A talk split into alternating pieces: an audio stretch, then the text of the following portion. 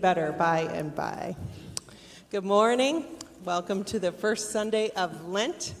And just a quick reminder that as we sing songs maybe you're not as familiar with, we choose certain songs that we know that we haven't sung as much and we put them in your worship order. So we used to put all the songs in the worship order, now we choose the ones that we know you might not know as well. So those are in there for always when you're ready to, to look at those if you think we might not, or just look ahead of time so you know which ones to look at. And you're always welcome to use the hymnal in the pew as well. Isaiah 40, 28 to 29. Have you not known? Have you not heard? The Lord is the everlasting God, the creator of the ends of the earth. He does not grow faint or weary. His understanding is unsearchable. He gives power to the faint, and to him who has no might, he increases strength. Let's stand and celebrate this great God.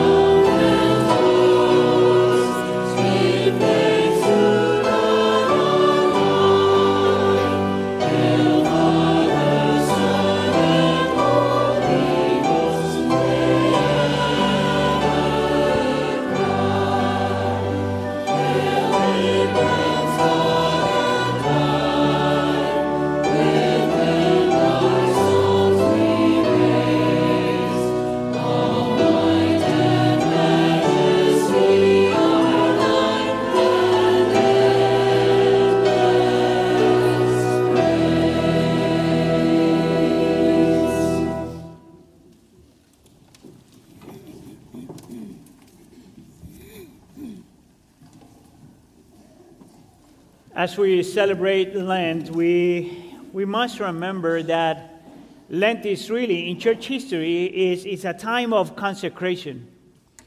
It's a time in which, as believers, we are intentional about doing everything and in our power to be in tune with the heart of God. How about if I tell you that that's part of the definition of what it means to be holy? See, there's two definitions to be holy. Holy is to be completely pure and sinless, the way God is, or holy is like the Old Testament talks about his people being holy, and the New Testament talks about his people being holy, meaning being set apart from something for something. Holiness is not just about restriction of evil things. Holiness is, is doing the things that we have to do so we can continue to grow into being into the image of Christ. So Lent is an important season just for that. In the church calendar, it's an important season just for that. And what I want to invite you to consider today is that communion is also kind of a, a tool that we use also for consecration. Because we take the time to stop, to think, to meditate, to think about what Jesus did and to remember who we have been, what he has done, and who we are in him today again. So, communion, therefore, is for those of us who have placed our faith in Jesus Christ. And today we want to do something a little different. Instead of taking the time uh, and reflecting and confessing with our own words and, and thoughts, we want to use a confession, a prayer that John Wesley wrote. So if this is, if you have placed your faith in Jesus Christ, this will be the confession to make right before we participate in communion. Amen? All right, let's let's profess and confess and make this prayer together. Ready? One, two, three, go. Oh, merciful Father, regarding what we have done against you, but what our Savior regard not what we have made ourselves, but what he has made unto us of you, our God. Oh, that Christ may be to every one of our souls wisdom and righteousness, and sanctification and redemption, that his precious blood may cleanse us from all our sins, and that your Holy Spirit may renew and sanctify our souls. May you crucify our flesh with its affections and lusts, and mortify all our members which are upon earth. Oh, let not sin reign in our mortal bodies, that we should obey the lusts thereof. But being made free from sin, let us be the servants of righteousness. Now I'm going to ask you to please remove the side of the cup where you find the bread. And the Bible tells us that on the night when Jesus he was betrayed, he took the bread and broke it and said, This is my body which is for you. Do this in remembrance of me. You may participate.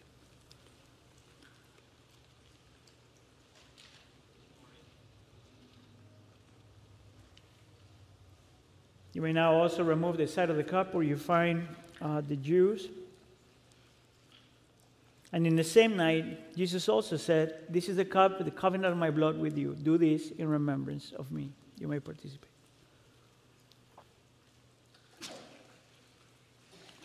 Heavenly Father, the confession which is made and the things that which is pleaded for, we did that because we understand that in Jesus Christ we are already holy. We have been declared righteous and we have been sanctified. We have been set apart. We have been uh, declared free from something, the penalty and the power of sin, for something to live for you and your glory. So, just as these elements enter into our system, may the gospel of Jesus Christ, that reality that we just proclaimed, enter into our hearts and make of us people that are fully consecrated to you. And we pray for this in the name of Jesus. And the church says,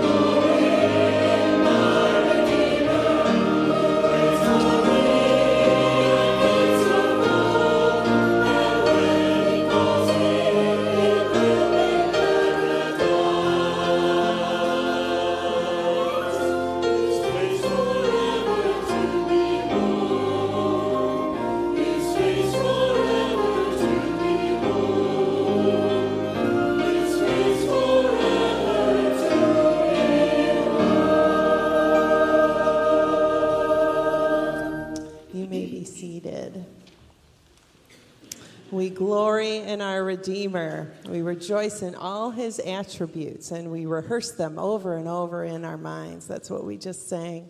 We can rejoice, as the hymn says, Blessed assurance, Jesus is mine. 2 Corinthians 5 said, If anyone is in Christ, he is a new creation. So, keeping that in mind, let's look quickly at the verses from number six that we use for a benediction every Sunday in our services. And let's, we're going to take note especially of the last verse.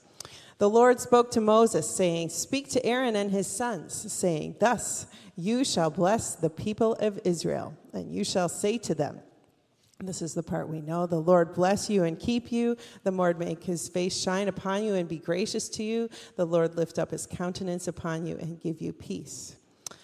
So shall they put my name upon the people of Israel, and I will bless them.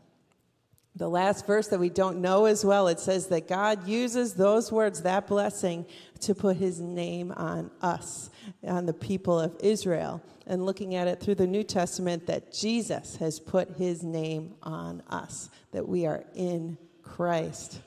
That's a very special passage not just a blessing, but put his name upon us. So as the choir sings those familiar words that we're used to, we can celebrate that God has claimed each of us as his own, his beloved children.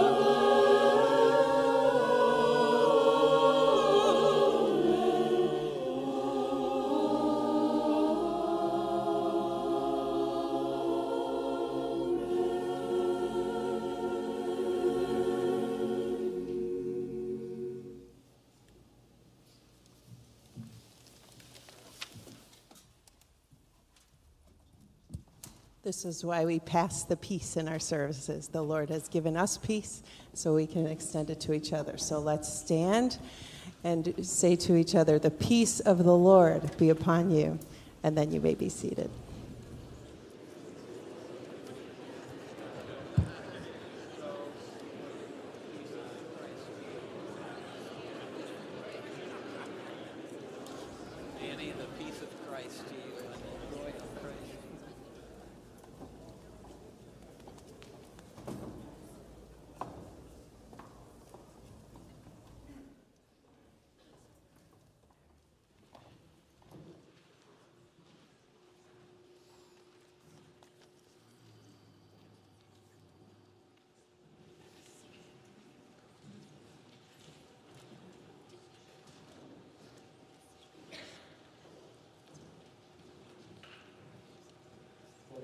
Church family.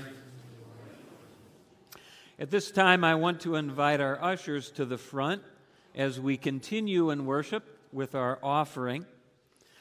As a reminder, you can give online at wheatonbible.org forward slash give in the offering plates as they are passed or uh, by sending a check to the church office. Ushers, you may pass the plates. Thank you for your service. For all the latest church family news, look for our weekly e newsletter, 27W. If you're not already receiving that, you can sign up uh, by using the QR code in front of you uh, or by signing up on our church website. Well, my name is Bill Oberlin. I serve as one of the pastors here at Wheaton Bible Church. And as we receive uh, your offerings this morning, I wanted to take a moment to remember and reflect on the practice of generosity modeled by the early church recorded in the book of Acts. Following Christ's resurrection and the moving of the Holy Spirit in the months following, a new kind of community was born in Jerusalem. Numbering in the thousands, the early church was a new family of young and old rich and poor, including representatives uh, from many nations, radically sharing their resources with one another. In Acts 2, verses 44 through 47, we read, And all who believed were together and shared all things in common. And they were selling their possessions and belongings and distributing the proceeds to all as any might have need. And day by day, attending the temple together and breaking bread in their homes, they received their food with glad and generous hearts, praising God and having favor with all of the people of the city. And the Lord added to their number day by day those who were being saved. The book of Acts is a narrative, and our sermon series is a summary of God's great story, his grand story. But in these verses, do we merely hear an antiquated narrative, an antiquated story? Hopefully, we don't simply shrug, that's curious, and move on. No, in the Bible, even in narrative, uh, we see the scriptures lay before us the attitudes and actions of others that can invite us into deeper relationship with God Himself and with one another. So, as we continue to hear and reflect on the history that is His story, may God also transform us dramatically in ways as striking as those who com- comprised the familia of the early church, transformed by a generous God. We note the concluding phrase, and the Lord added to their number day by day those who were being saved. Their life of joyful shared generosity stemmed from the reality of the Holy Spirit in their hearts. It flowed from something inward, but it simultaneously attracted outsiders and moved them to join Christ's community. It's not merely a miracle of shared possessions, but a swelling ingathering of people returning to God. May our generosity also result in more and more people coming to a life changing knowledge of Christ. Would you join me in prayer?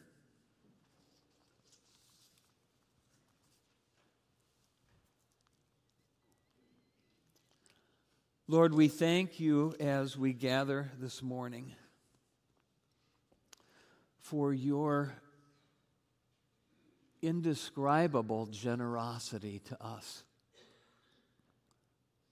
Lord, we will read in the scriptures in a moment from Genesis about humanity desiring to make a name for themselves, to elevate themselves.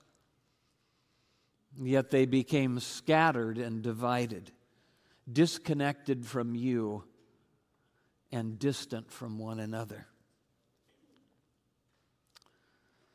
And we, we read in Genesis 12 how you chose one man, one family, Abram, Sarai. You prompted them to become migrants, and you told them that you would do two things in their life that you would bless them you would pour out your generosity upon them. But that wasn't the bottom line of your purpose. You told them you would make them a blessing to all the families of the earth. That you would gather in time all nations to yourself in Christ.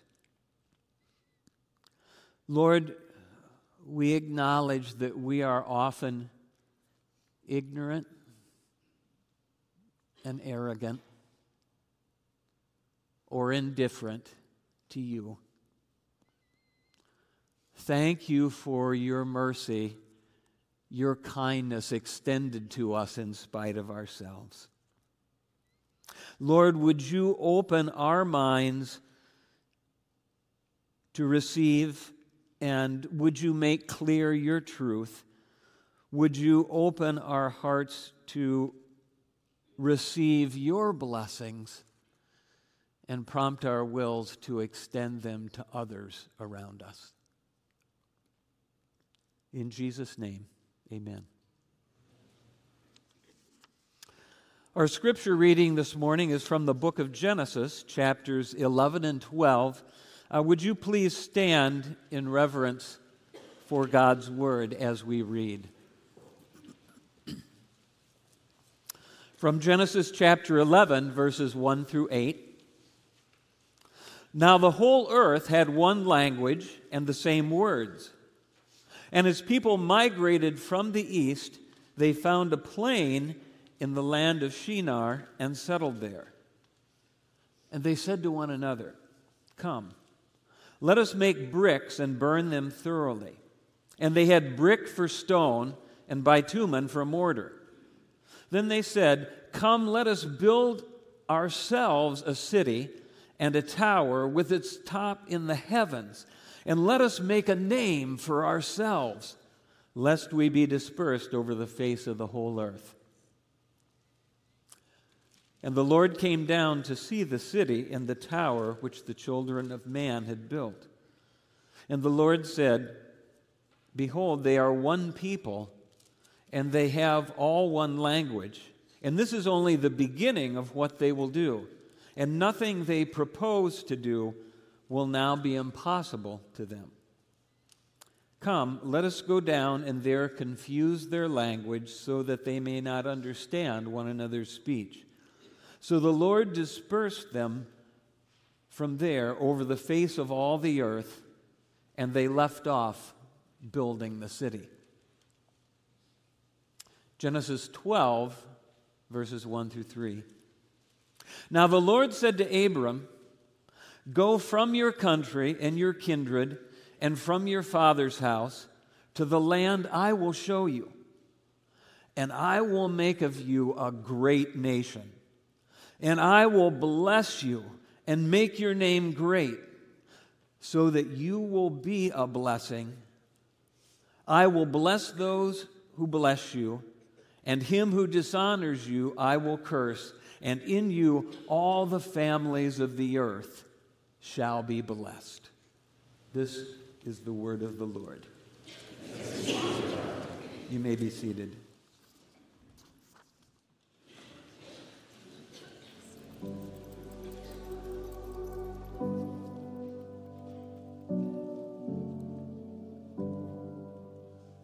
Right, good morning, familia. How's everyone doing? You look good. You look good over there in the east as well.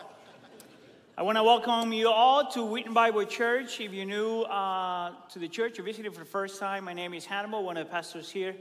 And I think this is a great season for us to be part of the church because we're going through this journey um, uh, through the Bible, uh, a journey that we have called the greatest story, the story of God and His bride, in which we're looking at different passages and events uh, in the narrative of the scriptures that points us to the reality that the Bible is just one single story which I could say is the greatest story ever told. And, and scholars call this the redemption story.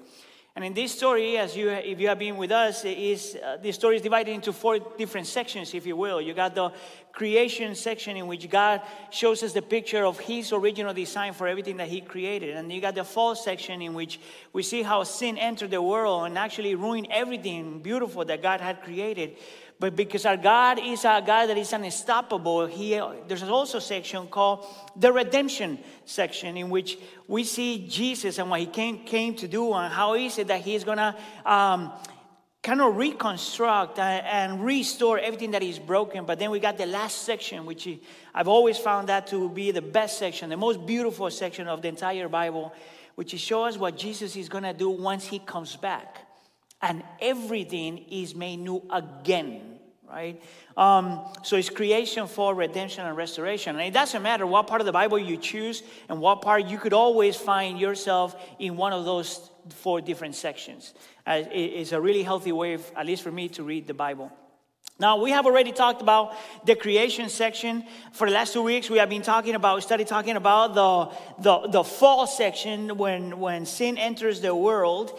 Um, and if you were here last week, we talked a little bit about the story of Noah. I didn't give you the whole story because I didn't have the time for that. Nobody has the time to do that in one sermon, right? But that story is known as the flood. And if you remember, we talked about a little bit. Uh, I gave you a brief description once again about what sin is. And I said that sin is dangerous and destructive and disfigured things, and it's contagious and progressive, right? And there's a reason why, at least as Christians, we don't take our sin for granted because we know that it's a dangerous thing. Uh, but the beautiful thing about the story of Noah, though, is that not only it paints this picture of what humanity has become because of sin, but it also paints this beautiful picture of a God that stops at nothing. That even though things are terribly wrong, he stops at nothing. That he, his plans and purposes for this creation cannot be stopped by anything at all. And he gives Noah and his family, after he rescues them, the same mandate that he gave to Adam and Eve, which was to be fruitful and multiply and fill the earth. Now, just by looking at that story, just by looking at the narrative of the Bible, there is one verse that I think is important for us to keep in mind. One verse. Actually, I, I could honestly say that this is probably my, my favorite verse in the Bible. And I know that I've said that 20,000 times, but this time it's true, or more true. And I'm going to give you the, the version of this verse that, that comes from the NLT, the New Living Translation because I think that it makes it so simple and clear. This is Job 42 2. And it says, This is Job talking about God in the midst of his pain and his struggle. He says, I know that you can do anything, he says to God. I know that you can do anything and that no one can stop you. That's a crazy good verse. I know that you can do anything you want to do and that no one can stop you. Actually, I, I think that this is the way we can read the Bible. We, we could see why is it that when sin entered the world, God did not stop his plans. Why is it that he promised a savior? Why is it that then in the story of Noah, he did what he did and then he rescued Noah and his family? Because God could do whatever he wants to do and nothing or no one can stop him. He will accomplish always his purposes. And it is with that verse in mind actually with that theme in mind that I want us to approach the text we read today. Actually, two stories that seem to be two different stories, but that at the end of the day, they are connected. Actually, they are inseparable. That if you really want to understand what happened at the Tower of Babel, which is the story, the first story we read, not only you need to understand that, but you got to see how is it that that is connected to the story of Abraham, or at least the beginning of the story of Abraham. So these are the three points that we're going to talk about today. We're going to talk about the great tower, the great nation, and the great Savior. The great tower, the great nation, and the great Savior. So I need you to do me a favor. Look at the person next to you, whether you're here in the West or in the East. Look at the person next to you and says, say, say something like this God will, st- will not stop at anything. Oh, no, let me put it this way more biblical. God cannot be stopped. Go ahead. All right, come back over here. Point number one the Great Tower. Um, you would think that after the flood and how everything went south, if you will, and how much people died and suffered, you would think that things would change, right? You would think that as human beings, we will get the message. You know, that's why I have an issue when people say, well, if you would only tell me, I would change. And I'm like, no, that's not how it works. Our issue is more profound. I've used this example 20,000 times, and I'm completely going off the script, so I hope I stick to my time. If that will be true, this is the example, the classic example, Hannibal's example, all right? If that will be true, we will not eat junk food. If information will be enough, we will not eat junk food. Every single junk food we eat, there is somewhere in a piece of paper saying something like, if you eat this, you will die. But because that stuff is delicious, man, we still eat it. Because information is not enough. The problem is more profound. I think that that's the way we got to see humanity and we got to see each other. Our problem is more profound than simply information.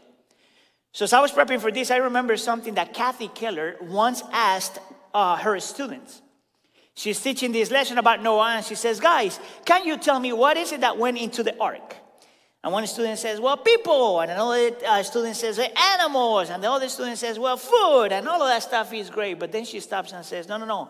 You're missing something. What, what else went into the ark? And the students could not answer. And this is what she says sin. Sin also went into the ark. So, as good as as blameless as righteous Noah was, and maybe his family was just as righteous and blameless, uh, and blameless, we know that sin went into the ark and sin came out of the ark, and that's why we have this story of Babel, of the Tower of Babel.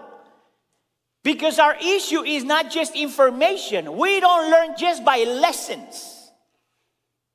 We need truly transformation. So, with that in mind, let's start with Genesis chapter 11, verse 1. Look at what it says. Now, the whole earth had one language and the same words.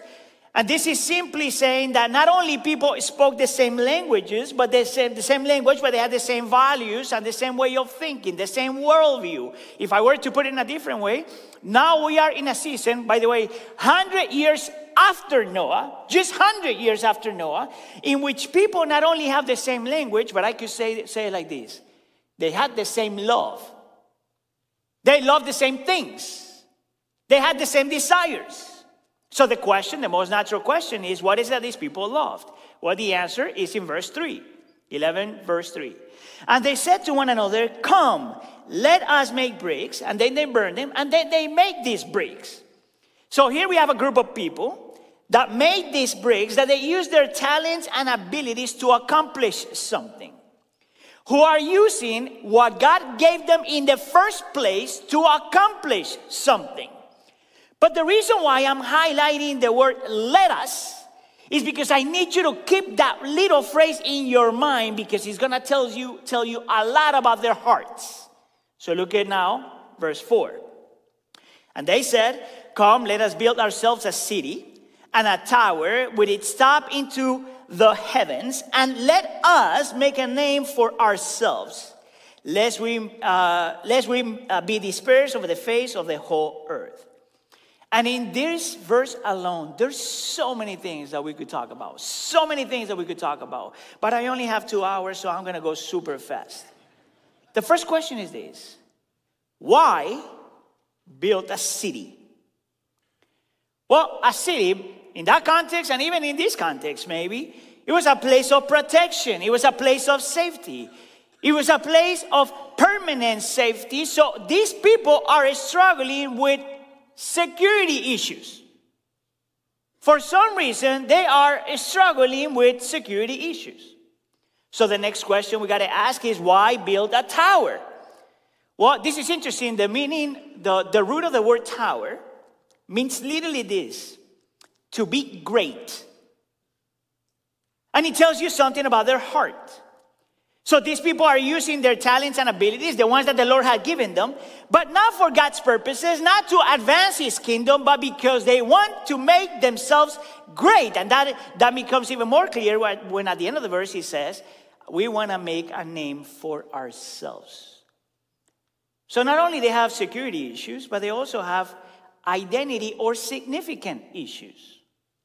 See, they're trying, they think that for some, somehow the way that the Lord designed them to be is not enough. So they're trying to build this identity to make a name for themselves. But in addition to that, you see that, that they are afraid, which is a fear issue, of being dispersed. So we have a security issue, you have an identity issue, and you have a fear issue. And some of us would say, well, that's not a big deal. You know, we all have security issues, and I would say, amen, right? Some of us struggle with identity a little bit, and I would say, well, amen. And some of us, it's almost normal to be afraid of something, and I would say, well, amen to that. That is not the problem. The problem is not the emotion. The problem is not the concern. That is not the problem. The problem is not building the city. The problem is not building the tower. That is not the problem. The problem is their heart. And you got to ask the question how come the problem is their heart? And what I want you to see is that what they're doing is they're playing God. That they think that they can replace God. That they see themselves as demigods. There's a reason why they want to, uh, they're trying to reach heaven. They think that they have the power to be who they want to be, to do what they want to do, that they are the source of their own security and identity and, sec- uh, and everything else. The problem is not that they want to make, that they want something great. The problem is they want to make themselves great. And the root of that problem is simply three different, uh, three different words, in my opinion. They had been brainwashed by the spirit of autonomy, independence, and self sufficiency. That was their problem. They thought that they could be autonomous people, independent people from God, and self sufficient. I can make myself great. I am the source of my own security. I could be what I want to be. I can accomplish what I want to accomplish. Now, you, you, somebody, somebody may say, well, Hannibal, it seems like if you're doing eisegesis, you're bringing your own concept into the Bible. And I would say, no, no, no, no. There are actually three different hints in the text that points to this reality. The first example, the first reason why I know that that's the case, that's their heart, is because of the, of the little word I asked you to remember. Let us. Have you ever heard that phrase before? Isn't that Genesis 1 and Genesis 2? Isn't that the very phrase that God used when He was creating the heavens and the earth? Let us make heaven and earth. Let us make human beings in our image. Let us. And you, you can see that these people, right from the beginning, somehow, they thought that they could be like God. Let us. That's the first hint. Second hint, we find it with the word tower. And as I mentioned before, the fact that they want to build that tower that will reach heaven is also an indicative that they think that they could be in the place of God. Isn't that, wasn't that the same heart of the devil? I could be God. And the third thing that we see in the text is with the word dispersed. Now, this is interesting because at, at a superfi- superficial level, surface level, it doesn't seem like a big issue. Unless you remember one thing that God told Adam and Eve and told Noah. You remember that? Be fruitful and multiply and fill the earth. Why is it that these people don't want to do it? See, because once you buy into the idea, if you have been intoxicated of the idea of autonomy of, uh, and independence, of self sufficiency, God's plans are no longer your plans. It's about me doing what I want to do. Why do I care what God wants for me or from me? I could build my own destiny. This is the secular age. I can be who I want to be. I could be whatever I feel to be. Nobody tells me what to do, even God. I get to choose and be who I want to be. Isn't that the spirit of this age? See, the stuff that we're going as a culture, that's not new. That was already there in the Tower of Babel. And the spirit of autonomy, and the spirit of independence, and the spirit of self sufficiency. This is the crazy thing that if that is true, and it is, then that not only affects our view of God, not only that affects the view, our view of ourselves, but it also affects our view of others, which is a pattern that we see all throughout the scripture. If you were uh, with us when, when we talked about this, you may remember that when, when I was teaching about God calling people to be fruitful, multiply, and fill the earth, I call that, the theological term for that is the cultural mandate, right? It's for us to bring culture, create culture for it, uh, bring truth and justice and beauty and all these things for the glory of God and the well being of others. That is the cultural mandate. God gives things for the well being of others. So we were created not just to be a blessing to ourselves, and we will talk about that later, but also to be a blessing to others. So this is the problem with the secular mentality, which I think it was the problem back then. As much as secular people, so listen, if you're secular, you're here, please keep seeking and keep asking questions. What I want to challenge you though is I want you to ask the question if you have embraced or you have any influence, even as Christians, with this secular mentality in which we think that we are self sufficient and independent and we have autonomy, right? That's why everyone talks about freedom, by the way, because we have bought into the idea that we are autonomous people. So if we have bought into that, I want to make the argument that as much as you want to love people and serve people and do other things for people, you have no foundational beliefs to prove that. You have no foundational beliefs to prove that. Because if you have bought or have been influenced by autonomy, independence, and self sufficiency, the only person that really matters to us is us. And with that, then, there's other consequences. Not only we forget that we fully depend on God, listen up, church, but that we also need other people. That's the thing with this. Once God is out of the picture, with God out of the picture, all the humanity is also part of the picture. Not only I am created for the well-being of others, but others are being created for my my well-being. And this is the struggle with the secular mentality today. So, if this is the message we hear in movies, we see in literature, we sing in songs, we do all of that stuff, that we are the best, that we are awesome, that I don't need anybody. Have you ever gone to Target to the baby section in which there's a little t shirt that says, You are awesome? What, what do you think that means? So, this is the ramifications of that. If you're awesome, if you're independent, if you're self sufficient, if you don't need God or you don't need anybody, why would you even care about people in your life? That's a crazy thought. And if you don't need anybody in your life, then and this is the problem with secular, secular mentality today, then you are doomed to loneliness and isolation. So I don't know if you follow some of the cultural stuff that is happening, but I mean, I just invite you to see how many books have been written about isolation. It's crazy the amount of studies that have been done and how lonely people are, especially in this part of the world. Like it seems like if the more technology we have, the more accomplishments we have, the more money we have, the more, the bigger houses and bigger cars and everything bigger we have, the more isolated we have become. So here you got a group of sociologists talking about, well, we gotta we gotta think of technology in different terms. And I would say, well, yeah, amen. Well, you gotta work less and then enjoy life more. And I would say, yeah, amen. But that is not going to solve the problem. It'll be the hamburger uh, commercial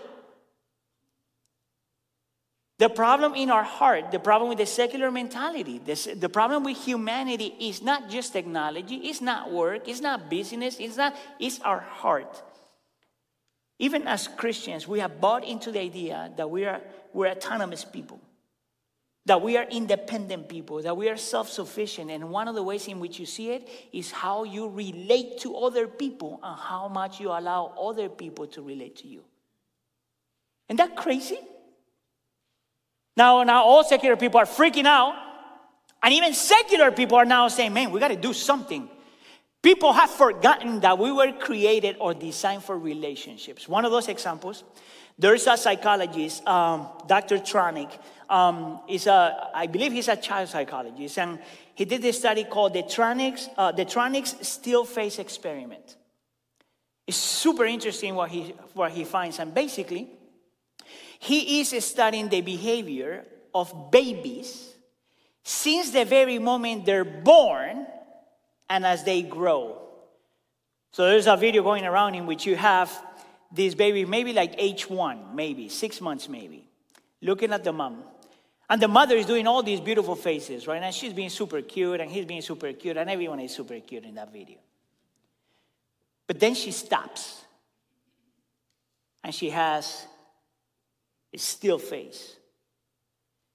And you could see how this baby starts to be transformed because he can see the affection he needs. And he starts crying out and trying to get her attention, and the mom is just looking at him. And the whole study is to prove that we need people and that people need us by divine design. By divine design. Of course, as a, as a secular psychologist, he's thinking of solutions. And for me, as a pastor, the solution goes back to us understanding that we are not autonomous, that we are not independent, that we are not self sufficient that we were created first and foremost to depend on God, and second, believe it or not, to depend on others. You know what's crazy about this? There are two extremes. We're gonna call these the hyper traditional people, and I'm gonna call these the hyper modern people, to use extremes. Both people would say, we don't need anybody. But that is not true. If you're a hyper traditional person, you really care about what your family, your heritage, your ethnicity, your group says. Sometimes so much that you sacrifice what God says about you for what they say about you. That will be the traditional group. So they do care. But then the hyper modern people, they will say, I don't need anybody. I don't, I don't need people's opinions. That is not true. Because even though you try to say that you don't need anybody, you're still looking around to see who's looking at you when you're doing something. Why do you think that social media is so popular? How many of you guys got social media? Really quick, please raise your hand. How many of you guys po- post something and then you go back to see who liked it? Because we do care. And you know why we do care? Because we are like that by design. We're supposed to care what God thinks of us because we are not independent. We are not self sufficient. And we're supposed to care about at least some people think about us because we are not independent. We are not self sufficient. Can you imagine what would happen to me if I said to my wife, I don't need your opinion? I know, I wouldn't be here.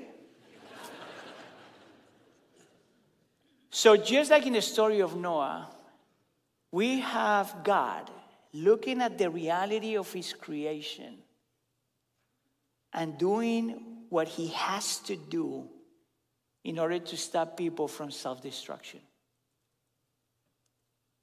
So, whenever you think about the judgments of God, you have to see them that way. Is what is it that God is doing from, to keep people from self destruction? Verse 5, verse 6. This is what God says Behold, they are one people, and they have one language.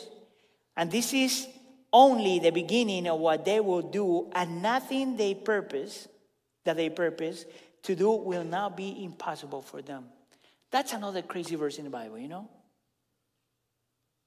Think about it. This is God saying, these people are so intoxicated with this false idea of autonomy and self dependence and independence, self sufficiency and independence.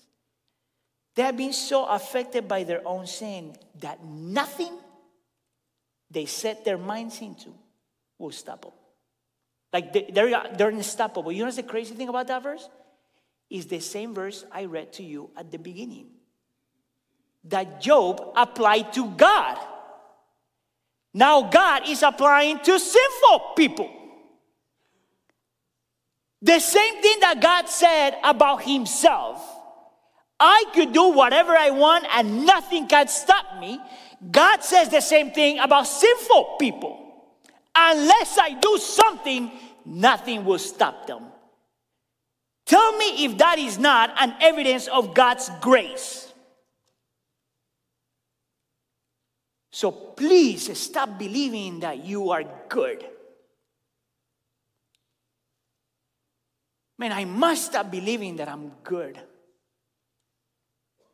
Because it's only when I see the depravity of my heart, the reality of my heart, that I understand that unless God does something, my sin is unstoppable. So we continue to read the text, and then for verses 7 and 9, we didn't print 9, but 7, 7 and 8, you see that God comes down and he brings confusion, and now they cannot understand each other, and now they're dispersed. And they stop building the city, and they still building this tower, and then he gives them the name Babel, which means confused. Now, if we stop the narrative there, then we say, well, then God fixed part of the problem. You know, these people think that they're autonomous, that they're self sufficient, that they're independent, so now did this thing and now he fixed the problem. But if you have to remember that the, the biblical mandate is not just for us not to do wrong things, but to do the right thing. And what God had commanded humanity to do was to fulfill the great the cultural mandate be fruitful and multiply and fill the earth. But because God is a God that cannot be stopped, not only he's going to fix the, the Babel problem, but now he's going to do something to continue to fulfill his purposes. And this is where the story of Abraham comes in. Point number two the great nation. And this is super ironic to me, at least to me. When you look at this story, you see a group of people that are seeking for greatness. And God takes their greatness away. And now we have a man that is not looking for greatness. And God promised him that he's going to make him great. So look at with me, chapter 12, verse 1. Now the Lord said to Abraham, Go from your country and your kindred and your father's house to the land that I will show you. And notice that right from the beginning, we can compare and contrast the Tower of Babel, the people in Tower of Babel, and Abraham. You could compare and contrast both of them. And you're gonna see how they live by different values, with a different worldview, and with a different heart, different love, different desire. So on one end, the, the people at Babel did not want to be dispersed. And here we have God calling Abraham to go. You still with me? On one end, we see the Tower of Babel, uh, a, a bunch of people trying to build a city. And here we have God call Abraham to leave his country, to leave his security. On one end, we got the Tower of Babel, uh, trying to build their own security and identity and dealing with their own fears. And here on the other end, we have God calling Abraham to leave his kindred. You know what that means? His pedigree, his fame, his family, his reputation. To leave his father's house, the security of his father's house, which is completely countercultural. And he makes it even more crazy that he tells them to a land that I will show you. You know how crazy that is? Leave everything you are. Leave your reputation, leave your career, leave your job, leave your money, leave everything you have. By the way, I will let you know where you're going to go later on. That's a crazy call, especially for American people. Because we are part of a society that has taught us that we make a move when the plan is secure. Now, I know it's personal, and don't worry, I'm going to get more personal in a second. That, that's a call. That, that's what it means to live by faith. Actually, that is the way we abandon our autonomy and our independence and self sufficiency. Is when we trust the character of God more than His plan, if you will. Actually, it is when we trust the character of God so we can see His plan. You know, John Calvin, in his commentary of this passage, he says that God is commanding Abraham to leave everything behind it's almost like if he's calling him to go forth with, his with, with closed eyes, because that will be the only way Abraham would know that he had given himself completely to God. You see how these are two different spirits, two different mentalities, two different worldviews.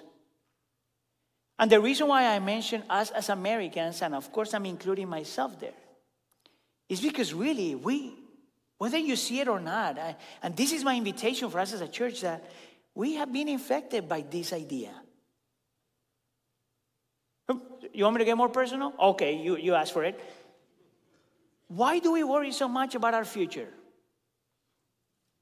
Is it wrong to care about our future? Of course not. We, we got to be good stewards, man. We got to we gotta think about that stuff.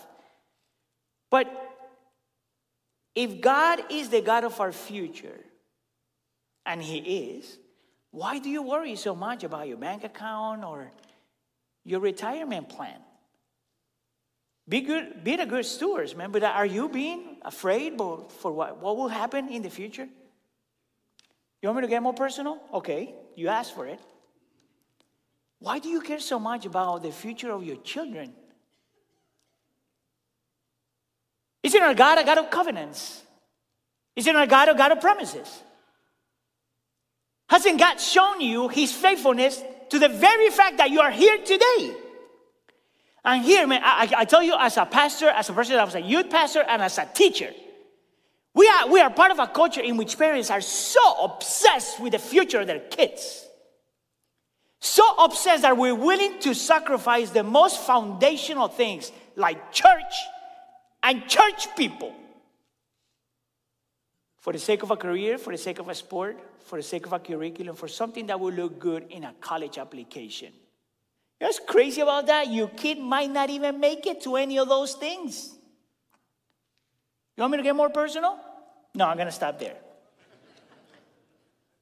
You see, the only people that fight against the spirit of autonomy and self sufficiency and independence is the people that know how to trust the heart of God, regardless if we cannot see the land just yet. Are you still with me? Actually, I'm going to make the argument that when we do that, it's one of the ways in how we become great. That's what God told Abraham in verse 2 and I will make of you a great nation, and I will bless you and make your name great, so that you will be a blessing.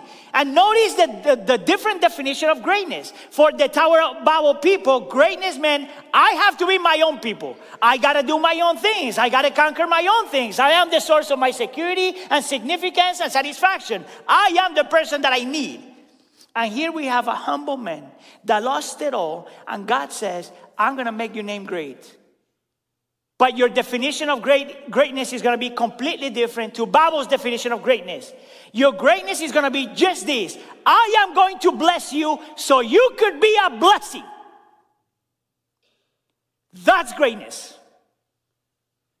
I'm going to bless you so you could be a blessing. At the end of the day, God is saying to this man, it's not about you.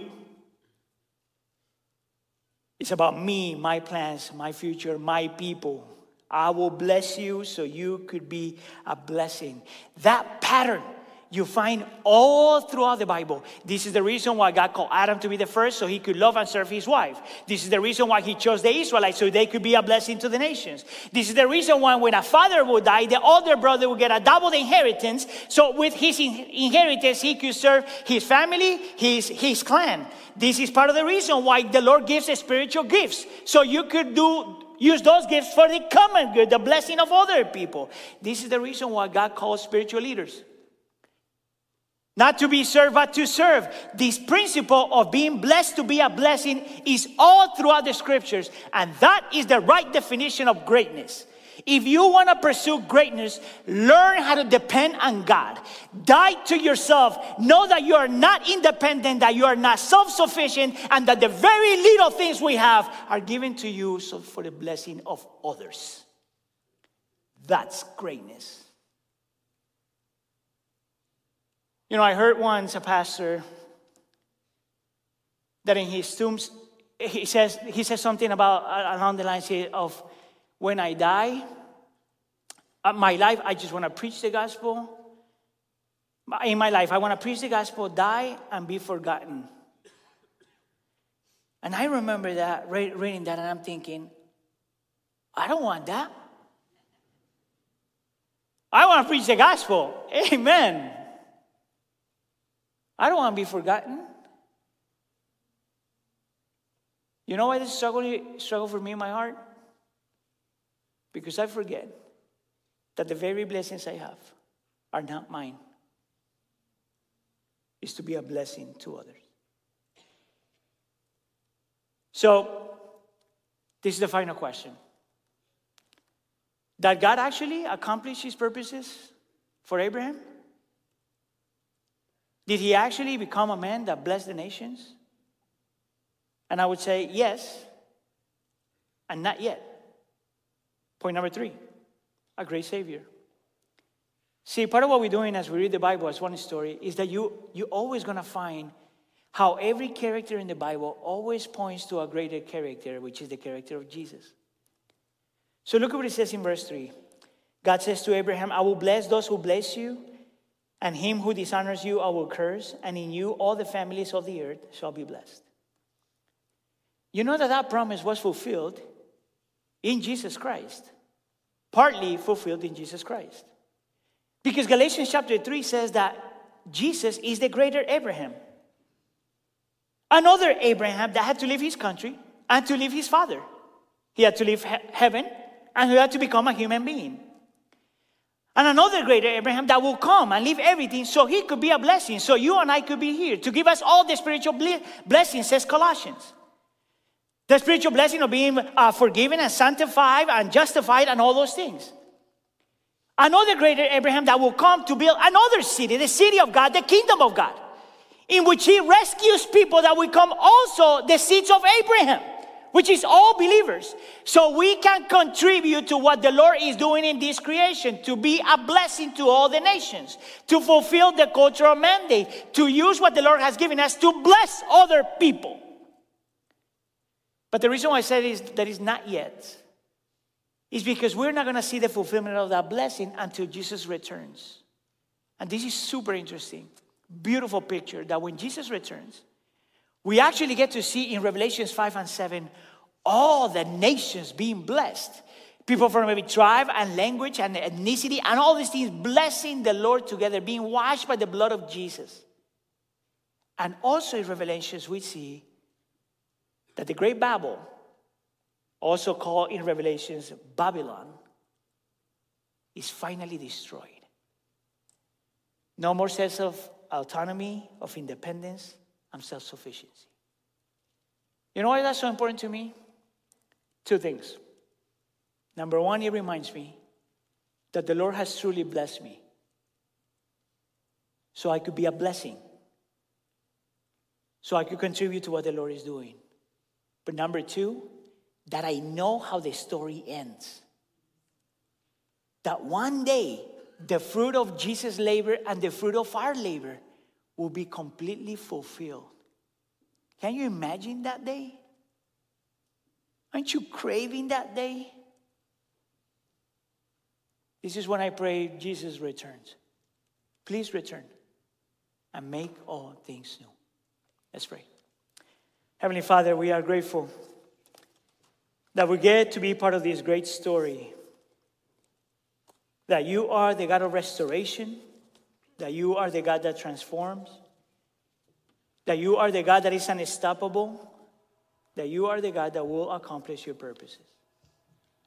Please make us people that participate in that. And we pray for all of this in the name of Jesus. And we all say, now during this Lent of, during this session, we, we want to take the time to consecrate ourselves. If you have been, if you were All here right, with well, we're us last week, you going to close with a song that we hope some of you know. It's called I Want to Walk as a Child of the Light. And it's a song we haven't sung in a while, so it's in your worship folder if you haven't, uh, if you would like to look at it, and we will sing together.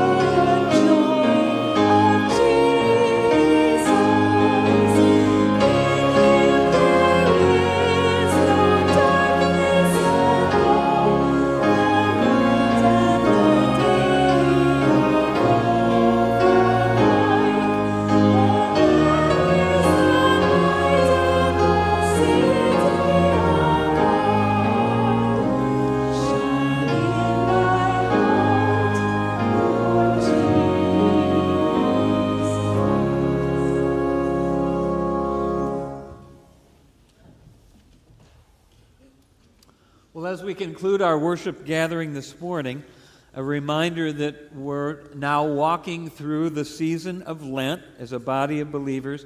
On the purple wall to your right, as you exit today, you'll see uh, prompts to prayer, reflection, and spiritual disciplines as we prepare for Good Friday and, and Easter. Uh, pamphlets by the display will guide you into practices that you can uh, use this week individually with a friend in your small group or a family.